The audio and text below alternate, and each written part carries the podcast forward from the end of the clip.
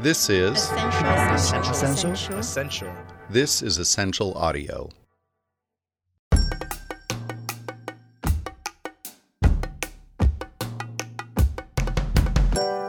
Hello, everybody, and welcome to the WARC podcast. I'm Cathy Taylor, the U.S. Commissioning Editor for WARC, and we're here to once again discuss sustainability, which is one of the top search topics on WARC. Today, we're going to talk about messaging. There's always a lot of talk in the industry about greenwashing, and yes, we will get to that, but we also want to focus a bit on how the messaging the industry puts out can really help consumers down the road of living more sustainable uh, lifestyles, which so many of them them say they want to do. So I wanted to uh, introduce our guests today: um, Pip Cross from Barkley and Mikey Sadowski from Intrepid Travel. But I'm going to let them describe what they do and what their ties are into sustainability um, themselves. So, Pip, you go first. Well, thanks, Cath, Cathy. It's great to be on the show. So, um, I work at Barkley, and Barkley is uh, an independent ideas consultancy and also the largest certified independent B Corp um, in North America. So, sustainability, I lead sustainability at Barkley, and it's very um, core to the philosophy that we have at the agency, which is about creating whole brands. And for us, whole brands is everything you do as a company, both inside the organization and outside. Every act that a company takes nowadays is um, part of the brand. It isn't just your communication. So, if you're really building a whole brand, you need to start with that internal sustainability strategy and brand culture and make sure that's consistent in everything that you do. So, glad to be here today. Over to Mikey for his introduction. Thank you so much. And Cathy, it's great to be here. So I work for Intrepid Travel. Intrepid Travel is the world's largest adventure travel company and travel B Corp. We run over 1,000 adventure tours in 100 countries on all seven continents. Our tours really focus on seeing a destination through a more local lens uh, in a way that positively impacts the host communities that we visit. We are also considered a leader in responsible travel. We've been a champion on climate conscious travel for over a decade and uh, most recently became the only tour operator in the world with verified science based climate targets through the Science Based Targets Initiative. My role specifically as GM of global PR and communications is to really shape that positioning as a leader in responsible travel and really sit on the front lines of the, the public perception. So I oversee our social media, our PR, our corporate communications with kind of a goal of growing, evolving, and protecting our reputation and brand sentiment as the best travel company for the world. Thanks to both of you. It's really great to have um, such forward-thinking uh, companies on the on the um, podcast. I'm hoping that most people know what a B Corp is, but Pip, can you just describe what that is since both of you are B Corps? Uh, B Corps are companies that are independently verified that they're working across governance, workers, community, environment, um, and customers and clients to be a force for good in everything they do as a business. Very good. That was uh, that was not planned, and you just rattled that off really wonderfully. Um, so obviously, both of both of your companies are, as I just said, very um, very forward looking in terms of sustainability. But one thing that we I think talked about in various emails, preps, whatever, um, and that I really want to focus on today is the whole area of messaging. It's really interesting to contemplate how the marketing industry can can kind of help model green lifestyles and I almost don't really like the phrase green lifestyle, but but model what sustainability looks like in your day-to-day life. So for instance, that the default in an ad um, doesn't always involve someone jumping on a huge jumbo jet to go to their business meeting. So how how do we as marketers sort of move messaging, even when when the topic of the ad isn't necessarily about sustainability, to kind of you know normalize and model what this looks like for consumers on on a day-to-day basis I think um, you know it's really interesting to think about the role that our you know brands have played in um, in promoting almost unsustainable behaviors. If you think about um, disposable uh, coffee cups, for example, you know became almost like a status symbol. 20 years ago in terms of when people first started that behavior. So, you know, simple steps in terms of when you talk about how do you juxtapose that or pre- pre- present an alternative using, you know, a ceramic mug or a reusable mug. Um, I think those kind of signals that that is becoming a social norm are the kind of things that, that people are looking for. And at Barkley, we do an annual study, um, a purpose action gap study that looks at what are the kind of behaviors that consumers are regularly engaging in. And one of the ones that we see is, you know, um, recycling, reusing materials um, is something that people are really interested in, composting, using less energy, and, and thinking about driving hybrid or EV cars. So I think it's already top of mind, um, especially for Gen Z and millennial audiences as opposed to other generations. So when you're thinking about those situations that you might put um, people inside your communication, it's helpful to think about those behaviors that are the behaviors that people really aspire to right now, that they see as being um, uh, an emerging social norm and something that they're feeling increasing pressure to live up to. Absolutely. I think I think one of the big challenges with kind of uh, you know environmentally friendly advertising or marketing communications is it's often can be much easier said than done. You know, we want to project a very, you know, sustainable travel that's really mindful of host communities, that's diverse and inclusive. And, and then how do you do that in a small quarter page ad or how do you do that in a single Instagram post? So I think for us, it's really about building a culture in our advertising and marketing around inclusivity, around transparency, around environmentalism. And that way, all of our marketing, whether it's, you know, a, a two minute video, an Instagram carousel, a quarter page ad, or a billboard, all kind of has that consistency and consideration. And we're obviously going to be able to get much stronger in kind of our environmental messaging in a two minute video than we will in a quarter page ad, but at least it feels very cohesive uh, across the brand.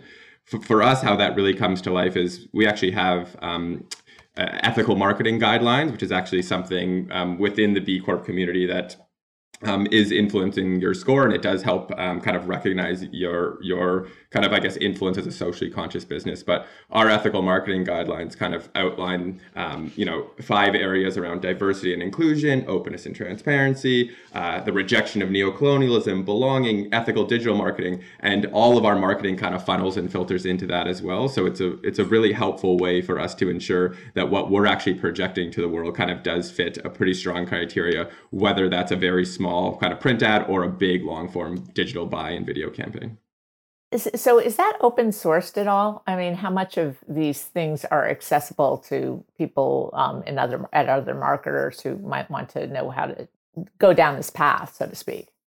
Yeah, absolutely. So we we're very big on kind of sharing learnings and open sourcing. Over the past several years, we've open sourced, you know, our decarbonization guide. We've um, open sourced our wildlife policy. We are just wrapping up kind of year one of our ethical marketing policy, but we have everything public and available, and and you can kind of see it and read it. And um, we are hoping after to we work out not some of the kinks, but work over some of the challenges and some of the, the areas that we struggle with to actually put out something more formal. Because when we were developing this, we had zero use cases to work off of in the travel industry. So we found it very helpful the important thing I think as well is that you know this is the ethical marketing stuff is is one element to it. There is definitely a very real consideration of being of not just being seen as inclusive, but actually being inclusive. Not just being seen as environmentally friendly, but being environmentally friendly. So when we look through these kind of guidelines of this stuff, it very much is looked at through a promotion lens, but it also needs to grow, develop, and evolve within our product and our organization and our people as well, because the promotion is really just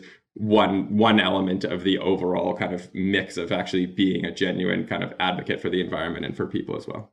So, Pip, I would love to uh, talk a little bit more about the whole brand concept and how that fits into um, how brands go about their business. I was going to say market themselves, but that's not the point. It's about being a whole brand that um, that follows through on all of the parts that make it a brand. And I'm happy to say we have a couple of whole brand papers on WARC. So if you want to read more about this, um, please do so. Barkley does some excellent work in this area. So, you know, how do you kind of broaden this ac- across the brands that you um, that you work with to really make this kind of part and parcel of how they go forward into the um, marketplace, not just with messaging, but other things? Yeah.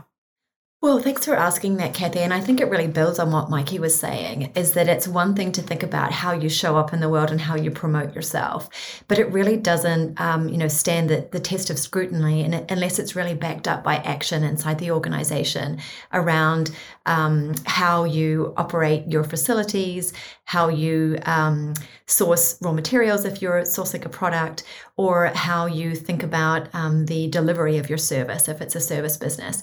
So, really, all of those things have to be consistent in this space in, in sustainability in order that you have a, a holistic message that people can really um, feel trust around. And one of the kind of indicators um, that we look at is the whole brand index, looking at what are those factors around sustainability and then what are the market performance um, metrics that you would uh, traditionally measure as a brand.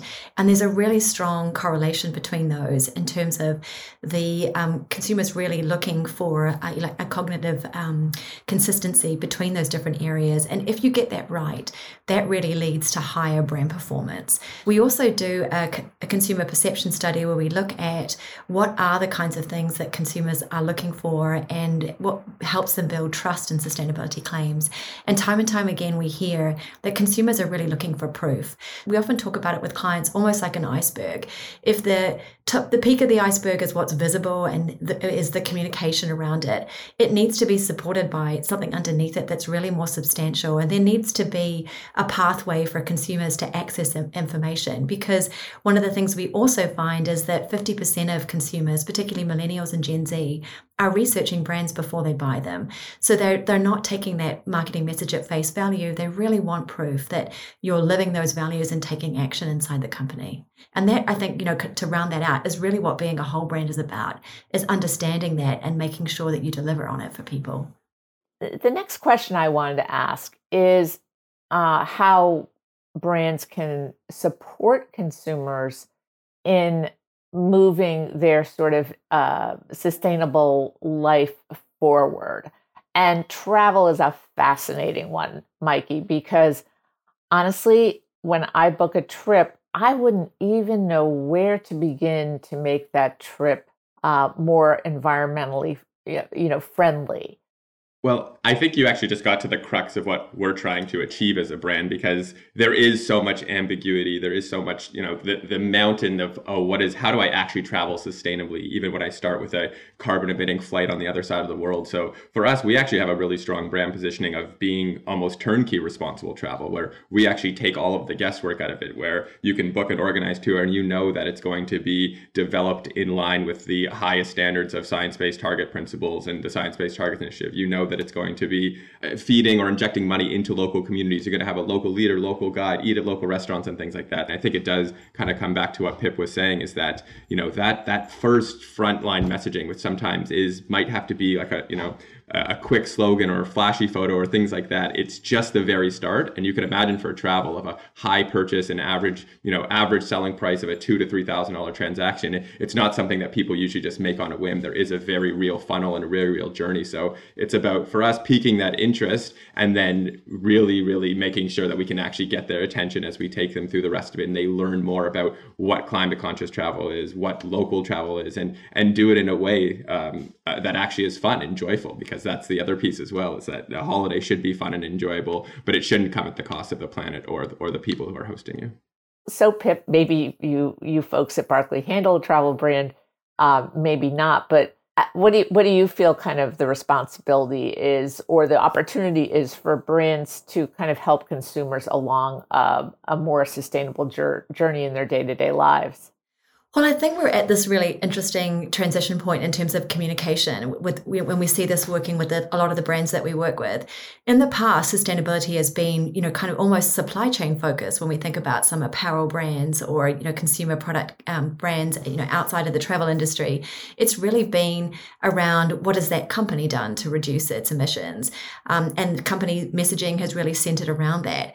And I think it's been hard for consumers to really get excited about it, participate in it, understand understand it. And you know what we're really hearing now in consumer research is that the desire is to live sustainably, and they're looking for products um, or companies and products that can help them do that. So we've gone from you know don't tell me that you're sustainable, help me be sustainable.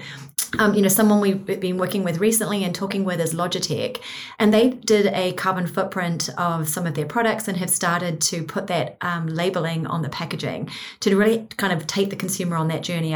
Very similar to Intrepid Travel around helping make it easy for you to choose a mouse that has a lower carbon footprint than another, um, and really also then that accountability of this is where we are right now, this is what we're working on, and this is how you might see that footprint reduce over time.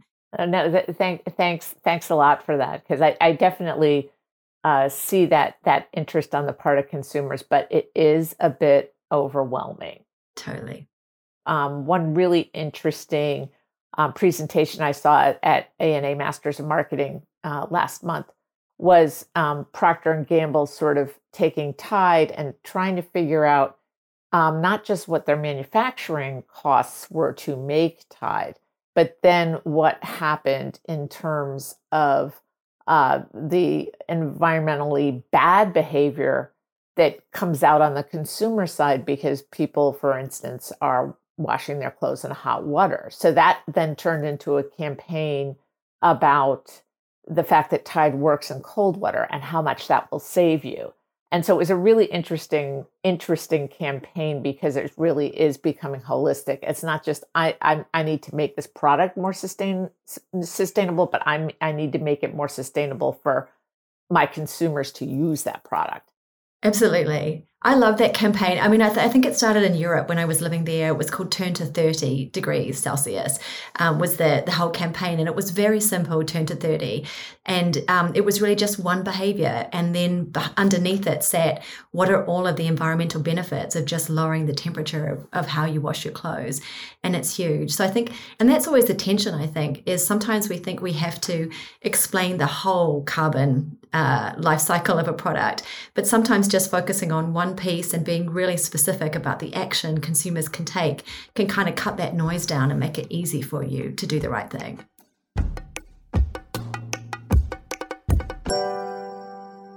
Yeah, so I guess this segues into greenwashing, right? I wondered how you felt, both of you, the industry was doing in terms of maybe not being so greenwashy all the time. So, Mikey, I wondered what your thoughts were first. I'll call on you first. Absolutely. I mean, I, I think it's a it's a a very encouraging environment that we're in right now in the sense that consumers are much more they've they've wised up to the kind of brand BS. They're really you know holding brands accountable, and they they demand a lot. And it's creating an environment where the risk portfolio of just putting out a message for a brand has become much higher, and rightfully so. The the crux of kind of greenwashing and impact washing is when you start at the words and not the work. And we really try to reverse engineer that. So we always kind of start with the work, and we start about what we're actually kind of doing, and then we kind of go into to the words from that. So you know one of the things that we always talk to and other marketers and things like that in terms of how we actively avoid greenwashing, impact washing is is also just being very aware of who's at the table of decision making around campaigns and things like that. So we, you know, I work just as closely with Intrepid's climate scientists than I do with our email marketing team, and I work just as closely with our people who work on intersectional justice and indigenous relationships uh, than I do our, you know, p- people who work on our uh, our brand team, for example. So it's really just about kind of shifting that conversation around what actually is kind of marketing when you're talking about this kind of impact space, because it's really about being much more focused on the work over the words and letting the words kind of become kind of the, the product of the work, not the other way around. Um, and that's that's for us just something that's been really kind of impactful and important and helped us really navigate this very heightened kind of greenwashing environment from Intrepid Travel's point of view. Okay, so so this is this is sort of the lightning round question uh, on greenwashing. So, Mikey, you get to go first. How do you think the industry is doing in terms of getting away from greenwashing issues? Do you see improvement, or is it still really not a good situation? Uh, I still think it's it's. I mean, specifically in travel, but even broader business, I think there's a disconnect between almost the demand and supply in terms of like there is a heightened demand for sustainability, ethics, responsible. Everyone needs to have a purpose and a mission and things like that, and to a point where people are trying to play catch up on the supply side of things, and that's kind of why these for us, like these B Corp certifications, some of these bigger, bigger, higher regulated standards really help us navigate that because we're trying to actually show and navigate a, a, business that's genuinely committed to the work and has been doing good things and has been doing it for over 30 years. So I think we're at a great place where everyone there is a, a, widely accepted understanding that we all have a role to play in informing and creating a better planet, better products, and helping to kind of be sustainable and regenerative for future generations. But I do think we're kind of at a place now where we're going to have to be really, really, you know, accountable and hold each other accountable on who's actually coming to the party, who's actually doing the work, and who's making it genuine. And I think it kind of comes extends to a little bit of what Pip was saying, where there's going to be a very real kind of environment now where the words aren't really going to be enough. It's going to be kind of a show, don't tell type things. Show how you're being ethical, show how you're being sustainable, show how you're being responsible. That's what's really going to help and differentiate the brands who can successfully navigate greenwashing. Okay, Pip, your turn. Well, I'm, I, I think I agree with a lot of what Mikey said, but I think it really comes down to what we need now is to be as specific as possible to provide substantiation and also have a spoonful of, of, humility, which I think in marketing and advertising we aren't always that good at because we want to say that our business is the best, that we have solved the issue. So I think we just need to be really honest about, you know, where is the improvement, um, what specifically was the improvement, and um, here's all the proof that substantiates what we're saying is true. Thanks. Um, so one last question I had on this topic is we have talked about how consumers really want to analyze the environmental impact of a lot of their actions, including the products they buy. On the other hand, we are in a an economically dicey environment.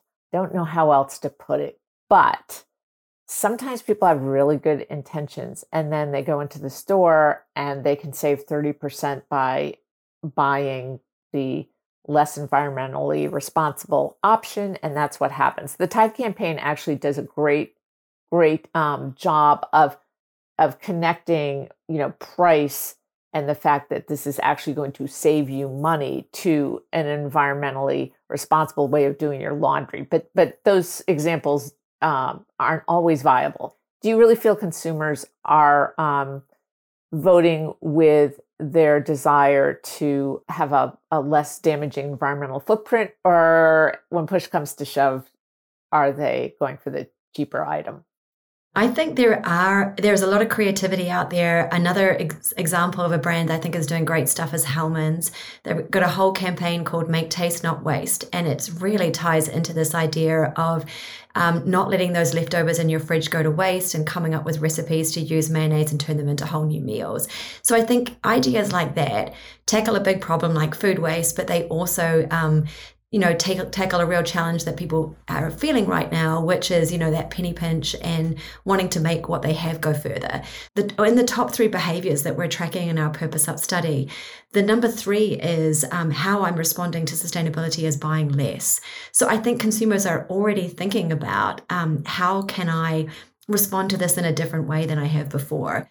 I'll just add as well. I do think that there is a, a, broader misconception sometimes that you know doing the environmentally friendly option is more expensive and that it is cost prohibitive to live a more you know conscious type lifestyle. I mean, travel is a really really good example because it's almost the complete inverse, where luxury luxury travel, which is very expensive, is often the single most extractive experience you can have. It uses the most water, the highest strain of resources. It usually is is has no kind of inherent tie-in with local communities. It doesn't create as much job. It's a lot of foreign investment and foreign ownership and things like that. So from a travel point of view, there is a very real thing where sometimes actually going the more kind of uh, organic, cost effective, authentic, local route is actually not only a better experience, but it's actually better for the planet and better for the community as well. So I think there is a, a big layer of that around kind of overall lifestyle choices and lifestyle changes where um, it doesn't actually have to be the more cost prohibitive option. I think as advertisers and uh, as marketers, I think we all have kind of a collective obligation to help shift that systems thinking that being green or being eco or being sustainable is more expensive because oftentimes it just requires more intent as opposed to more money. Thanks for that. And and that sort of leads into AdNet Zero, which is uh, finally launched in the U.S. Um, John Osborne is heading it up here. A lot of people know John from uh, for being one of the top media people in the US for a number of years. So, um, just wanted to get your thoughts on um, AdNet Zero, what the impact could be here, and and also just um, any advice you might have for companies in our space who are really looking um, to um, to be more responsible and how AdNet Zero can really further that. For those that uh, that don't know, AdNet Zero is really encouraging um, media and advertising agencies to set net zero um, emission target goals, asking them to think about um, how they might um, influence their own scope 3 emissions. So, thinking about business travel, for example, thinking about media spend, thinking about production spend. Um, so, it, it, offers like a range of um, you know good questions to ask yourself as an agency, some support on policy, and also some tools and um, service providers that can help you get there. Honestly, think that is the biggest opportunity of AdNet Zero is the role that we play as agencies, as um, you know, thought leaders and um, strategy partners to the big companies that we work for, and the way that we might then be able to influence those businesses to help them go on the journey as well. So what, what's really good about it is it's kind of this obviously 10 step guide. And I think it really kind of focuses on progress over perfection and this idea that you don't have to solve everything, but you can solve something and get, get on a better path in, in one way, shape or form. Um, for us, some of the things that really stood out there were around the Science Based Targets Initiative. Um, for us, we have two main certifying and verifying bodies at Intrepid the B Corp certification and the Science Based Targets Initiative. And they really, really hold our business to a very high standard. And they're not easy, they're not cheap, they're not quick, nor should they be. Our B Corp certification took three and a half years to get done. Our Science Based Targets Initiative was a two plus year type initiative. So the idea of getting started is also really, really important as well.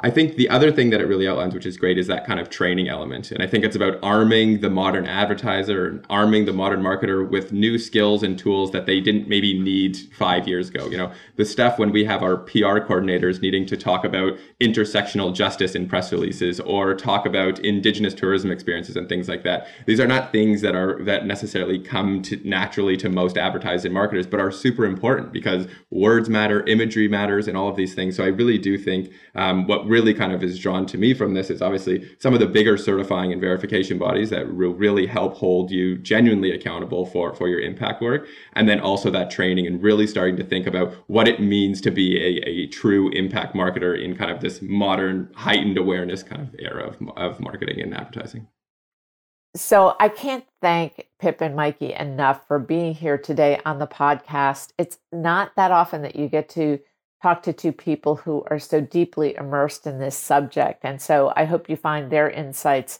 as wonderful as, as I did. Uh, I wanted to also point out that here at WARC we have a sustainability hub. So if you want more content like this, please check that hub out. It has some wonderful, wonderful content on it. And lastly, I wanted to thank the 4As for helping to put this podcast together uh, they were really instrumental in making sure we got some of the finest people in sustainability in the marketing industry on this call. So they de- deserve a shout out. And of course, I'd love to remind everybody to subscribe to the WARC Podcast if you don't already. And thanks so much for listening.